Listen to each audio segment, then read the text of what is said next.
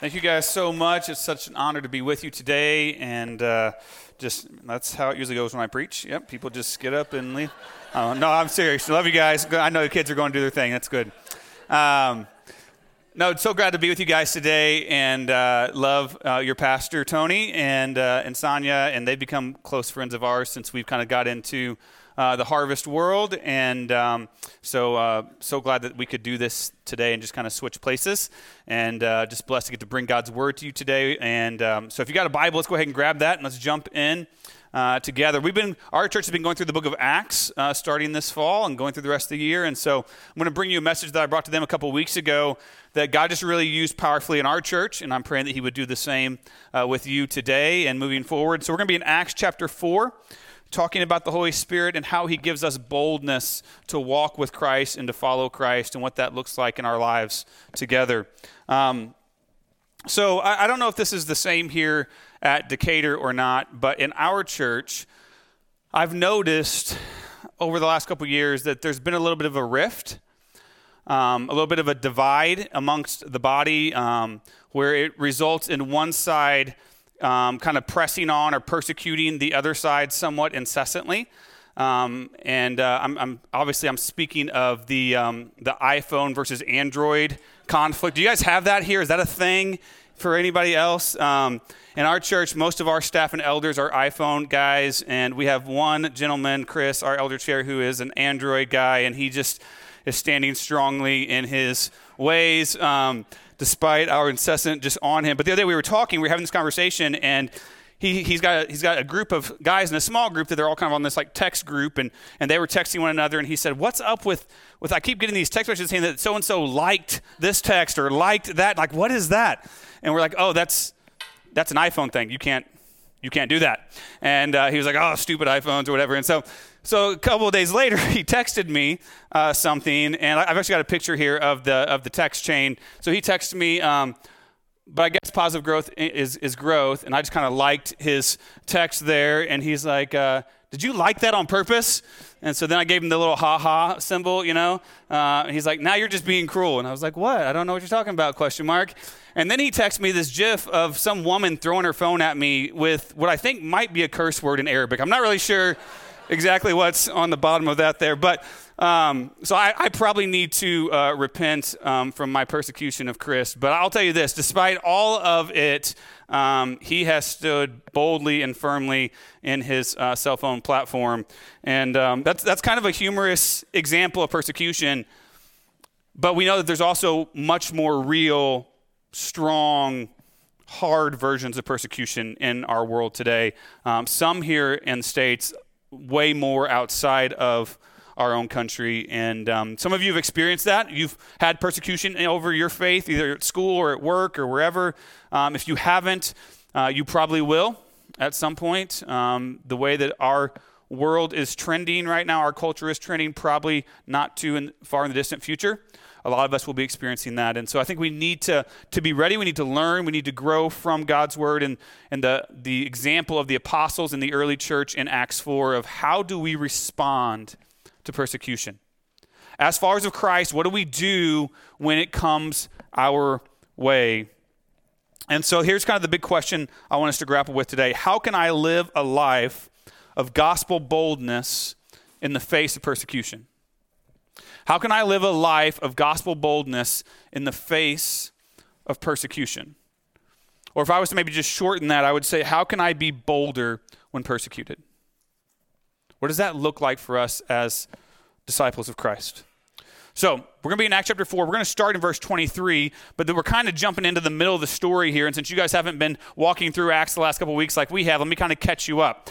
So if you remember, Pentecost comes, right? Holy Spirit comes down, fills the church, fills the apostles. They go out and start preaching the gospel. Thousands of people get saved. Glorious day.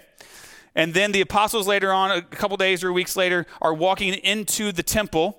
And there's a man lame from birth there on the side of the road asking for help. And they stop and they heal this man on the spot, completely healed, miraculous, God moving in power and in majesty he gets up, follows the apostles into the temple courts, and starts proclaiming to everyone, I'm healed, I'm healed. It was these guys. And they're like, no, no, it wasn't us. Let us tell you who it was. And they preach the gospel again about Jesus, and thousands more get saved, right?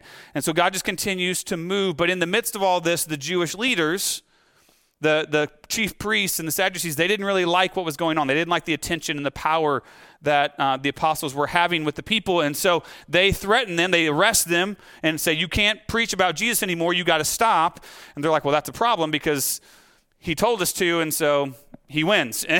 so we're going to keep preaching, and you got to deal with that. And they want to do something, but they can't do anything to them because they haven't really done anything against the law yet. And so they threaten them and release them and say, If you don't stop, bad things are going to happen. And then we pick it up in verse 23. When they were released, they went to their friends and reported what the chief priests and the elders had said to them. And when they had heard it, they lifted their voices together to God and said, Sovereign Lord, who made the heaven and the earth and the sea and everything in them. Let's just pause there for a second. Here's the first thing I want you to see in the text today. When persecution comes, remember, you're not alone. When persecution comes, we need to remember that we are not alone. Right here, the apostles have been threatened. They know persecution is coming. And so they go back to their church family, they go back to their people, all right? And they say, listen, here's what's going to happen. All right? They've told us that if we keep preaching Jesus, that this is going to happen. They let them know the reality of the situation. They didn't back down from the truth of what it was. But what's really striking to me is as soon as the church hears about this threatened persecution, about what is coming their way, the very first thing they did it says they lifted their voices together. Their first response was to pray, was to go to the Lord. Right? Not to have a meeting, not to make a plan, not to try to get out of town. Like their first their first move was to pray. I like how it says there, it says they lifted their voices together. Voices is a little deceptive because in the Greek it's actually a singular word there, hence the word together. In other words, they were lifting their voices together as one voice unto the Lord. There was unity in the way that they were praying. And this is one of the things that we see about persecution. When persecution comes, persecution builds unity. Right? It's part of how God uses it in the life of his church. Have you ever heard the saying that the enemy of my enemy is my Yeah, you guys have heard it, right? Like so that's what happens when the church is persecuted. When we both start going through something because we're both following Jesus, man, it just unites our hearts together. It pulls us in to be one as we follow Christ.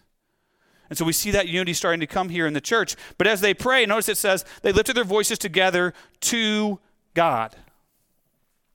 They're trusting in God's power, not their own.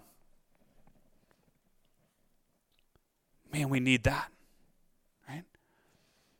Persecution also builds dependence. It shows us that we can't do it on our own.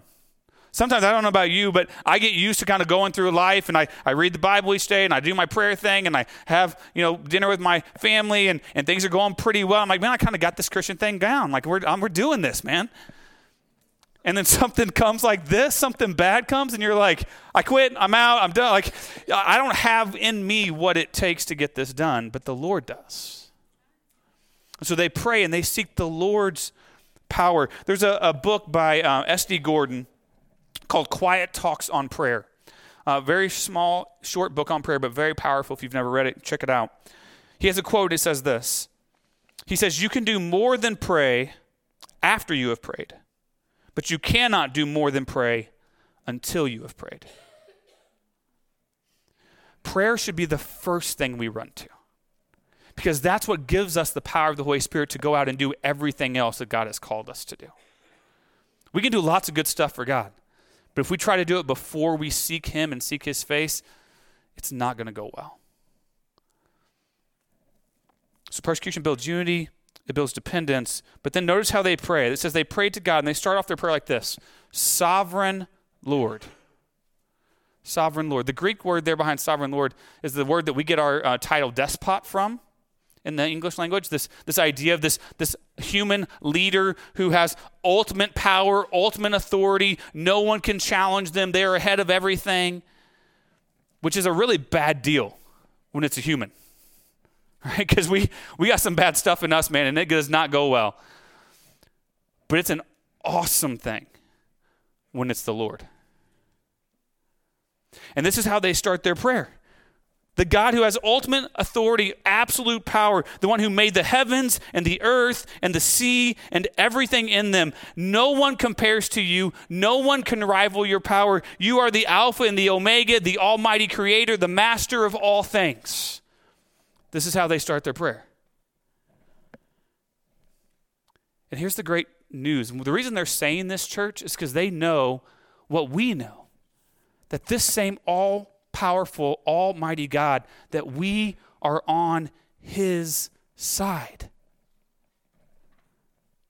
Sometimes we sing songs that talk about God being on our side, and I know what you're trying I know what we're trying to say there, but I think we get it backwards, right?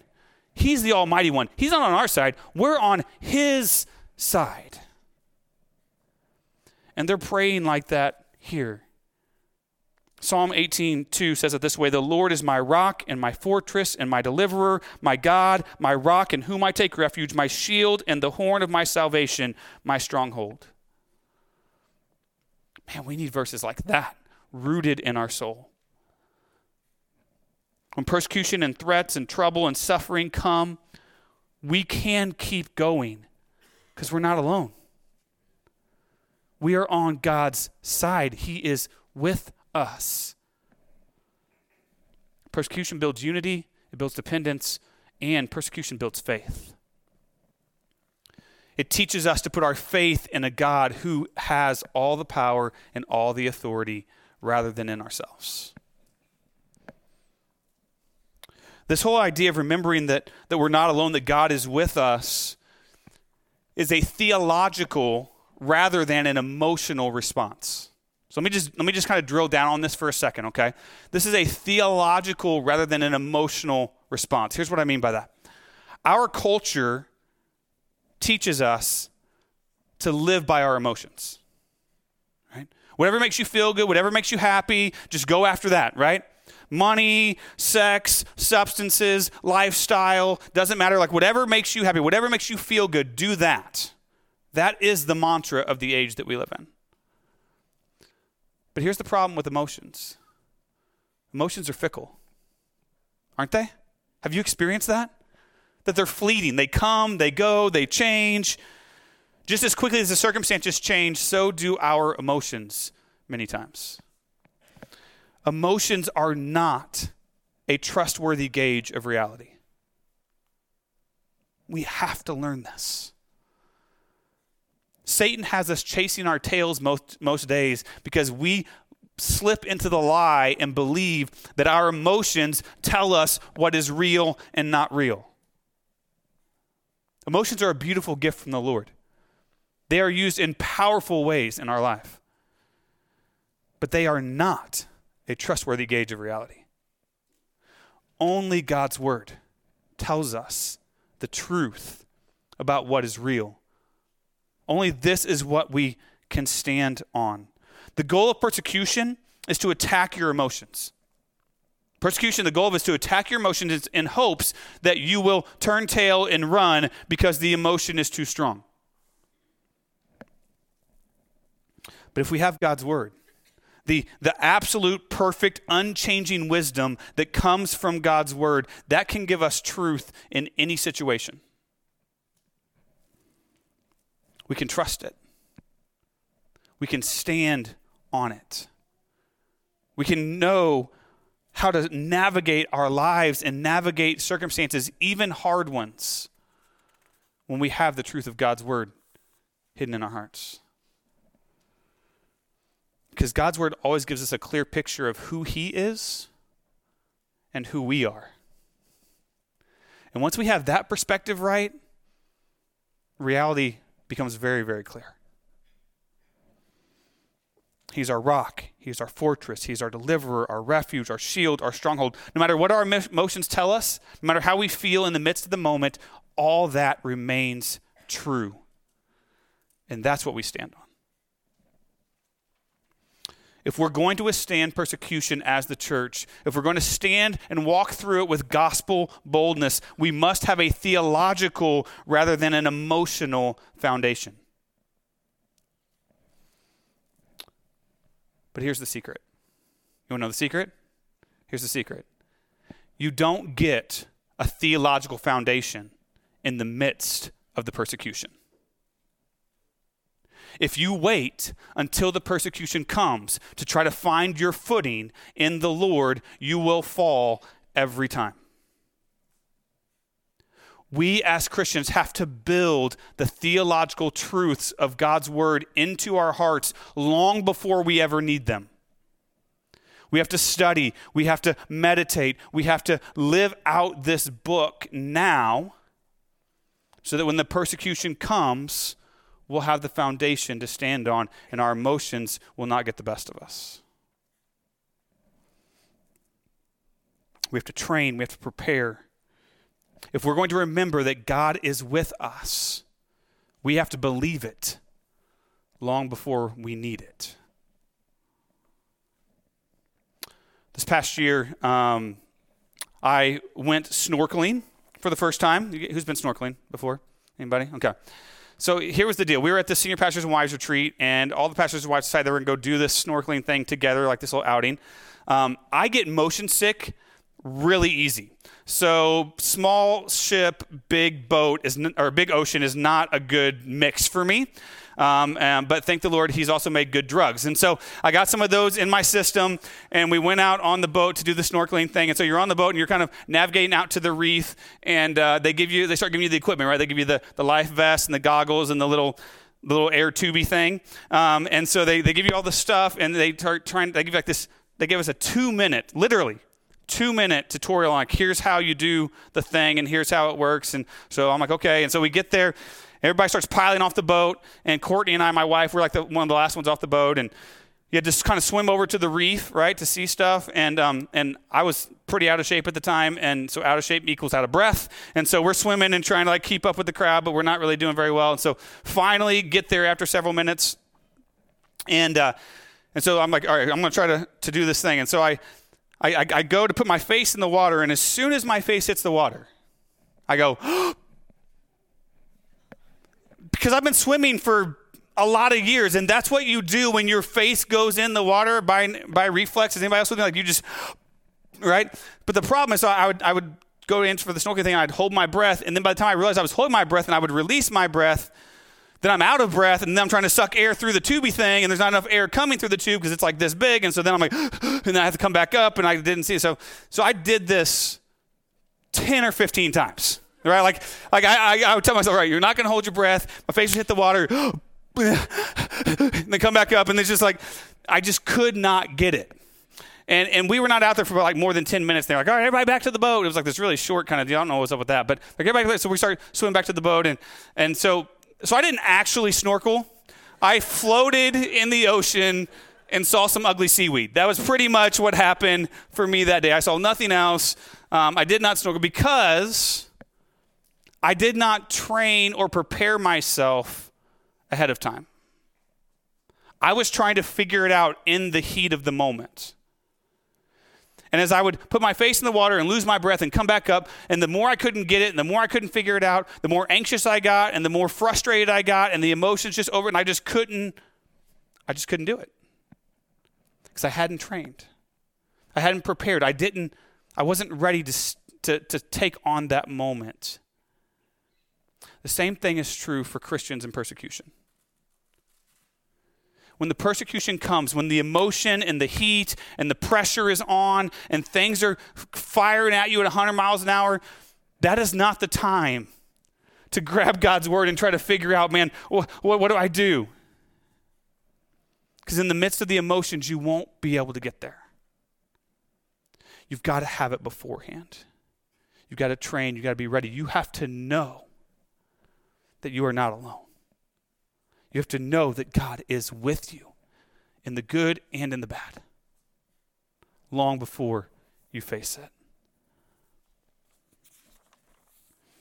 When persecution comes, remember you're not alone. Jesus is with you. when persecution comes, remember you're not alone. Jesus is with you.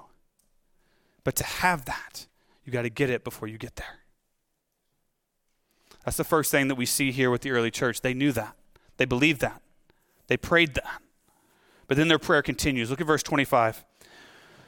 They go on, Sovereign Lord, who through the mouth of our father David, your servant, said by the Holy Spirit, and they quote the Old Testament here Why did the Gentiles rage and the peoples plot in vain? The kings of the earth set themselves, and the rulers were gathered together against the Lord and against his anointed. For truly in this city there were gathered together against your holy servant Jesus, whom you anointed, both Herod and Pontius Pilate, along with the Gentiles and with the peoples of Israel, to do whatever your hand and your plan had predestined to take place. Point number two today is this when persecution comes, remember you're not the first. You're not alone, and you're not the first. This isn't new ground that we are plowing here. It's interesting to me that as they pray, they quote the Old Testament here. They say, through the mouth of your servant David. Another reminder of God's power, of God's authority, that He has always been present. He has always been active with His people. He was moving even back in the times of David, speaking prophecy and future events through this man, through the servant of God. And they quote Psalm chapter 2, verses 1 through 2. They say, Those who gathered against the Lord, who were enemies of the Lord, they gathered against the Lord and they gathered against His anointed. That scripture was originally written about Israel and the king of Israel. They, the king of Israel back then was called God's anointed. Right? But it was also prophetically written of Jesus Christ, who was to come, the ultimate anointed one of God. And so it's a great reminder to us that this is this idea of persecution, this idea of, of, of enemies and gathering against us, that it was true of Israel it was true of David. You can read all through the Old Testament. Uh, nation after nation came and tried to attack and oppose the people of God because of their faith in Yahweh. It was true of Jesus. They even say here in 27 it was Herod and Pontius Pilate and the Gentiles and Israel. All these people teamed up to oppose, to persecute Jesus Christ, specifically because of his message and because of his mission that he'd been given by God the Father. Jesus knew what it was like to walk in persecution. And it was true of the church. We see all throughout the book of Acts that the apostles in the early church that they were persecuted for their faith. They were opposed because they were following Jesus. And it has been true of the church in every generation since then. Different parts of the world, different places, different times, different ways, but persecution has always been a part of God's church. So you see, today, as we start to experience more and more persecution in our own culture, in our own lives, when persecution comes your way, remember, you're not alone. Actually, you're in really good company, right? Yeah, you're with David. You're with Jesus who experienced persecution for the glory of God's name. The apostles, the saints throughout all the ages. This is where they're at. And notice how they continue to pray. Lord, you told us, you said in the Old Testament, persecution was going to come. People were going to oppose your anointed. We saw it in Jesus. And they say, whatever your hand and your plan had predestined We've already saw that God is in ultimate control. He's in ultimate authority over all things, right? Creator, Alpha and Omega, Almighty God, like He is the one. Therefore, nothing on this earth happens without His allowance. Do you understand? That everything that happens in your life first passes through the hand of God. The good and the bad, He allows all of it. Nothing happens without his knowledge or his okay. It's really easy for us to believe that when good stuff's coming, isn't it? Thank you, Lord. Thank you for this. Thank you for this. Oh, God's moving miracles, blessings. Woo, we love that. But then when the bad stuff comes, we have a lot harder time fathoming that that God you That's you? You allowed that in my life? You let that slip through? Let me give you a personal example from our lives. Courtney and I, my wife, we both graduated um, from college, at, and we were both public school teachers in our first career. And uh, she was a music teacher and a fantastic uh, music teacher, and uh, she taught um, middle school and high school choir. And she just not only did she just pour into her students musically, but she also poured into them spiritually in many ways, and was just a wonderful, a wonderful um, connector with them, and just made a huge difference in their lives. But one of the districts that she worked at there in St. Louis um, did not appreciate her spiritual foundation. Um, they were known as a more kind of fairly liberal, progressive type of district, especially in the administrators and in the, the leaders um, uh, of the district. And so, over the course of three or so years while she worked there, they started making her job and her life very difficult. Um, they would nitpick everything she did, they would hold her to these uh, unfair and unreasonable expectations. They were working to create a paper trail of uh, reports and, and, and evaluations that tried to paint her as an inept teacher. Um, and she, bless her heart, man, she did her very best. She worked her tail off to meet every one of their expectations. And as soon as she did, they would change it to something else. And um, she also worked hard to continue to be a witness to her coworkers and to her students and to even her administrators, uh, showing them the love of Jesus uh, whilst trying to endure all that was going on. It was so bad at some point that other teachers started to see it as well and started to come to her and be like, I don't understand why they're doing this. I don't understand. Like, this doesn't make any sense. Like, it wasn't just, it wasn't just her. They, everyone was aware of what was going on. But in the end, um, they worked it out where they were able to release her and not renew her contract based on this chain of events that they had uh, created. Now, I know I'm a little biased. I love my wife. Um, but I, I can assure you, this was not a result of her capability as a teacher. This was directly related to the persecution of her faith. And they didn't like what she stood for, they didn't like what she said, they didn't like her presence in the building. And that was a really hard season for us to go through. But because of this situation, God used this in so many ways to teach us some things. It was actually through this that God freed us up to then go and pursue full time vocational ministry. Right? By not renewing her contract, we then had open doors to start looking. And it was about six months after this, maybe less, that we moved to our first church and started full time ministry. Um, it was also because of the situation that others in her school, when they would come up and commend her for the way she handled herself, when they would talk to her and say, I can't believe you have been able to endure this and walk through this, and I just don't know that I could do that, she was able to point them back to Christ. And they knew that she was a Christian. They already knew.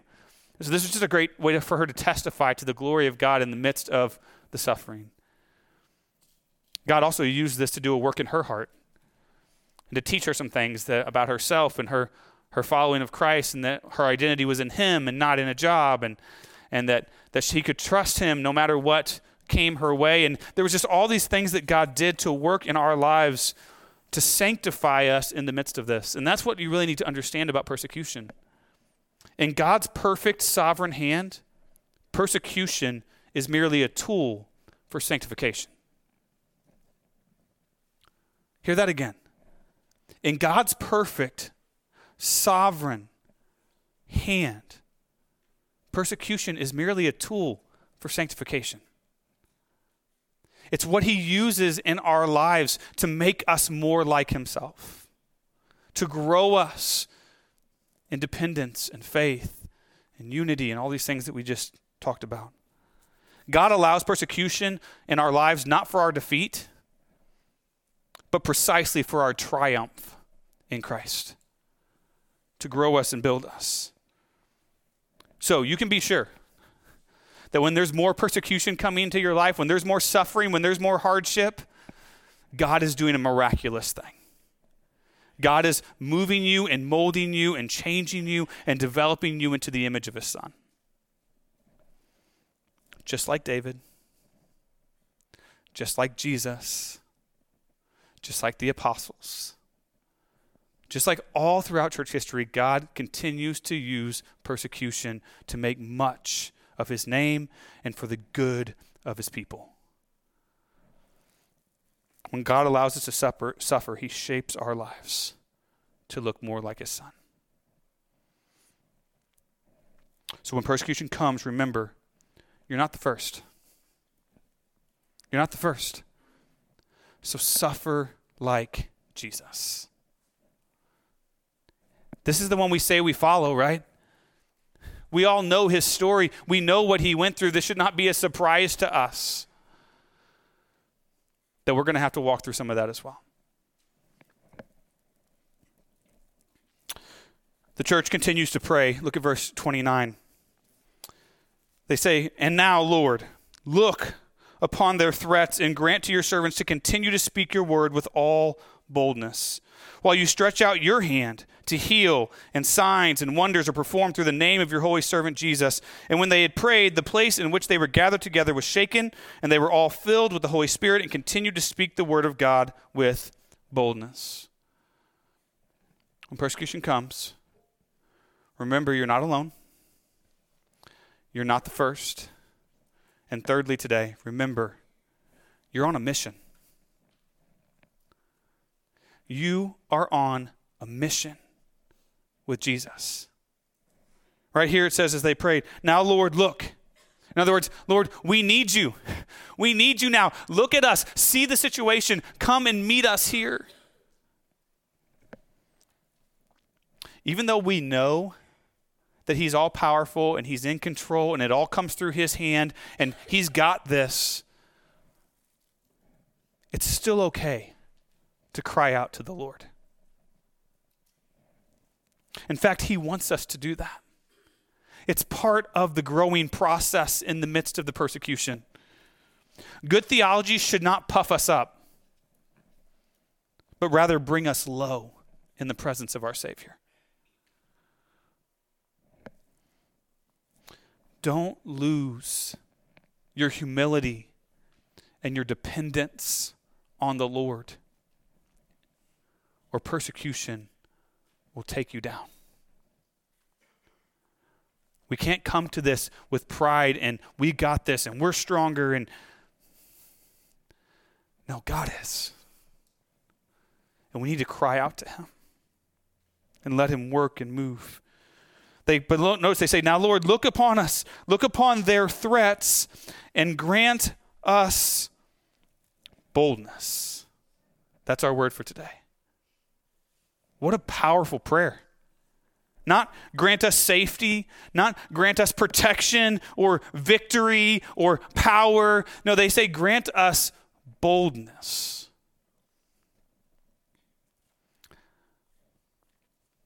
Can I confess something to you today? Can we do honesty in church? Is that okay for the pastor to be honest in church today? I don't pray like that very often when I pray over me, over my family, over my kids, over my wife, I pray for safety. I pray for protection. I pray for all those things. I'm not saying those are bad. Don't get me wrong. I'm not saying you can't pray for those. But I'm just saying I pray for those all the time. I rarely pray for boldness, to stand, to keep walking, to be on mission with Jesus in the midst of the persecution. They say, Grant us boldness. Boldness in our church, we defined it like this confidence in the Holy Spirit that gives courage to stand and speak in the face of persecution.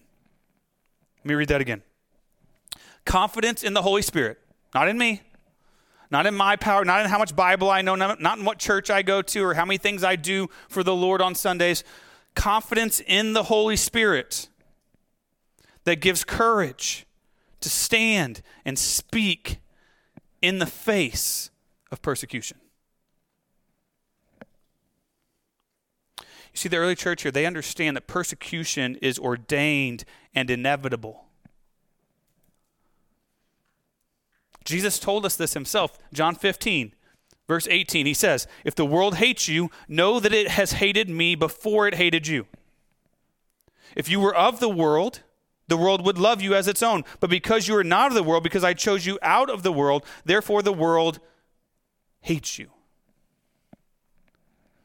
You ever feel that? You ever feel like the world is against you, that the world hates you specifically because of your faith? Not because of your fashion choices, not because of what team you root for, not because of, you know, how much money you have or don't have. But the world hates you because of your faith, because you follow Jesus. He says, uh, Remember, I said to you, a servant is not greater than his master. If they persecuted me, they will also persecute you. If they kept my word, they will keep yours.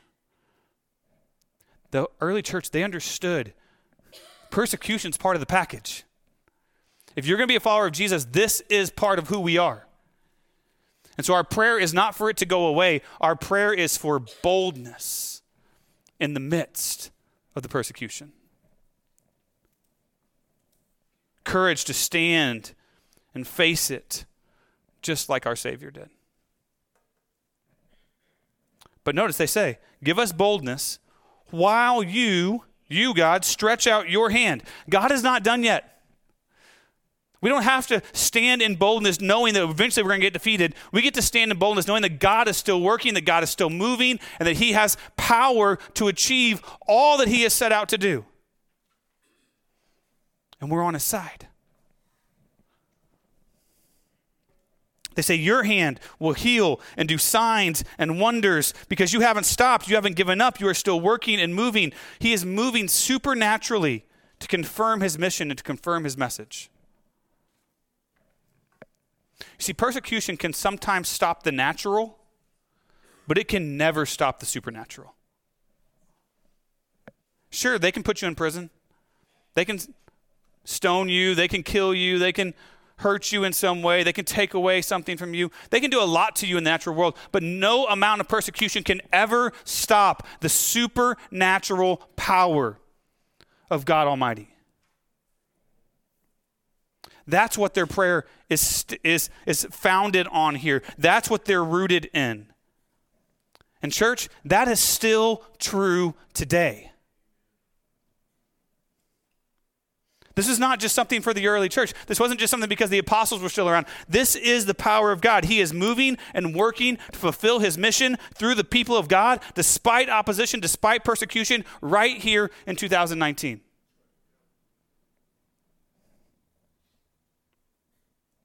Says, when the people prayed, the place was shaken.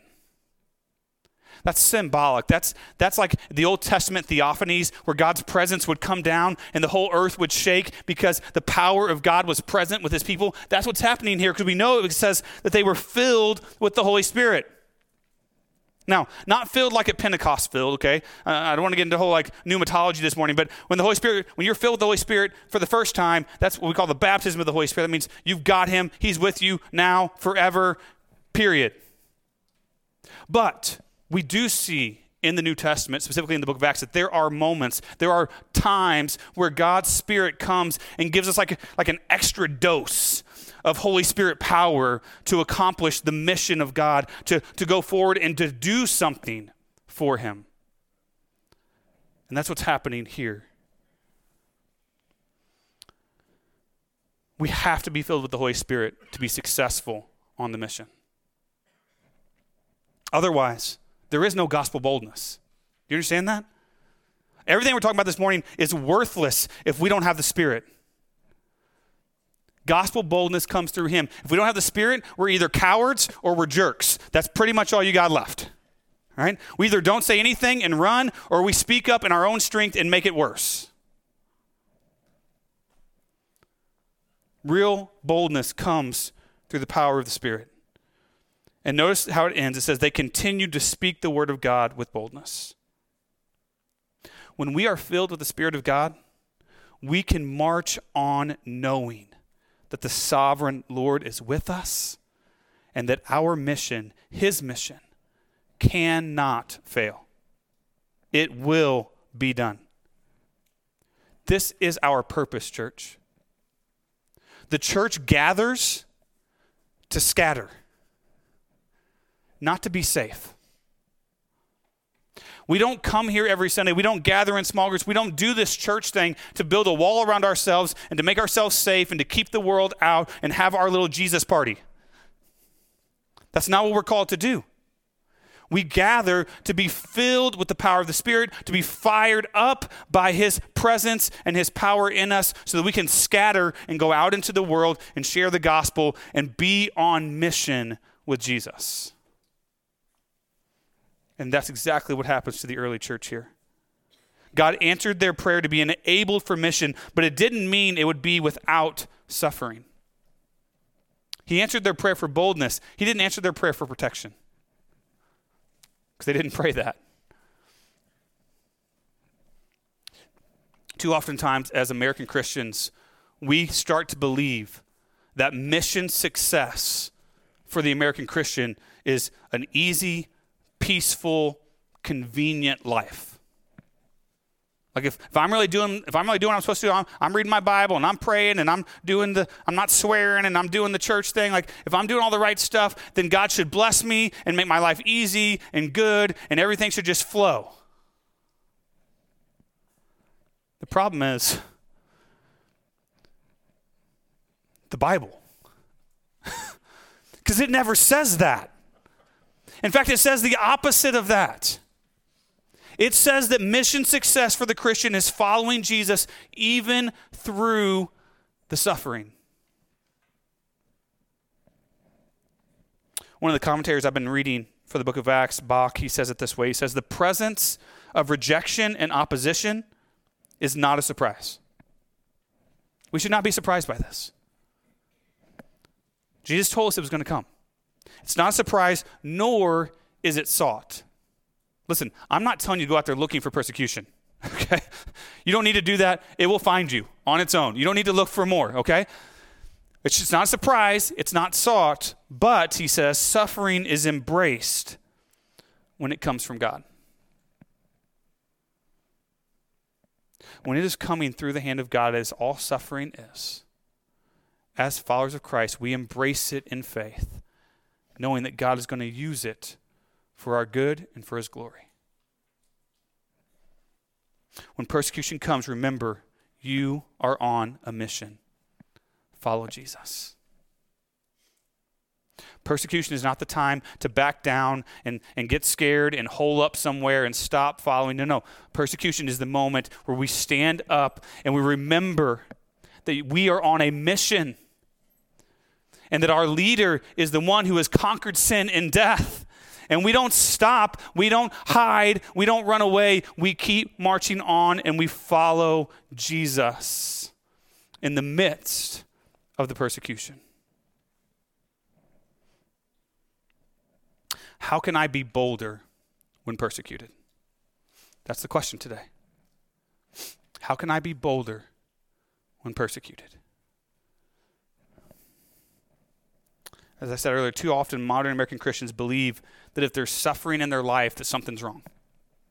If I'm suffering, then I've done something wrong, something's out of whack, or God's not doing his job, or whatever the thing is.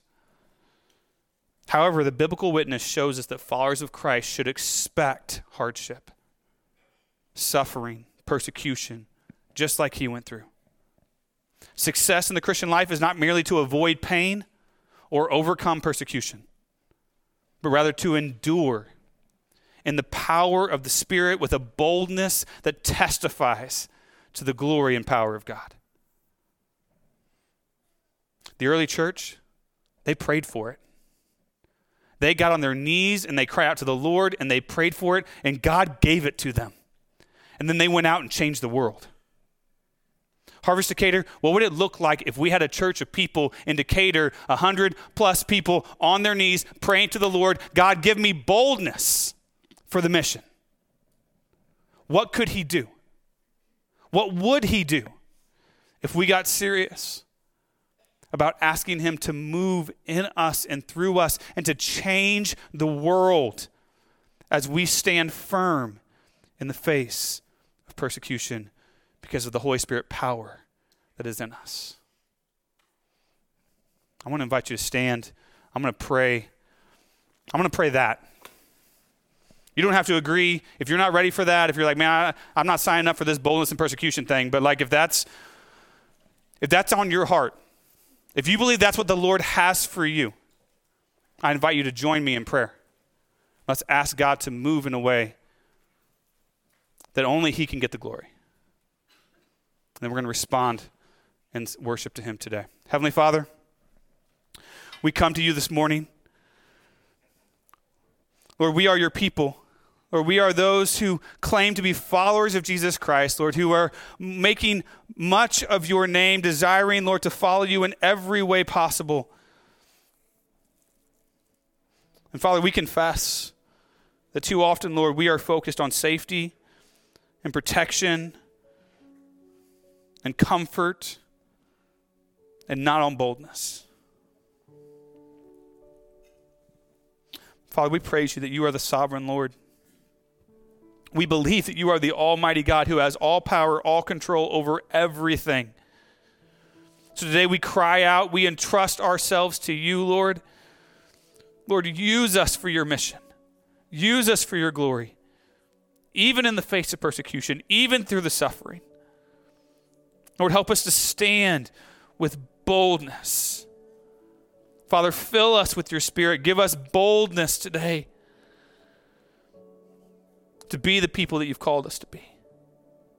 Help us to keep our eyes on you, on the power of your name. Lord, you are our God. You are our rock. You are our fortress. Your strength, your power is what we need. And so we cry out to you today Blessed is the Lord. Give your people boldness through the good, through the bad. Give us boldness today. In Christ's name we pray.